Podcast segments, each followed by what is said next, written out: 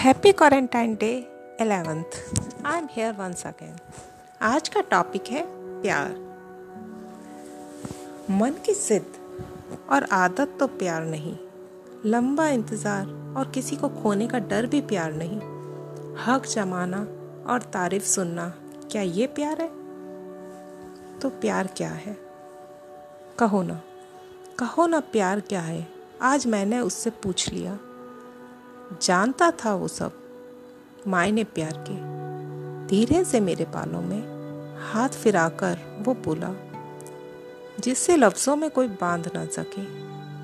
मेरी अंगुलियों में अंगुलियाँ फंसाकर फिर उसने कहा, जो कभी कोई समझा ना सके। प्यार जो कभी कोई किसी को दे नहीं सकता। लेने वाला ले सकता है, समझने वाला समझ सकता है। जब होता है तो होता है बेहद।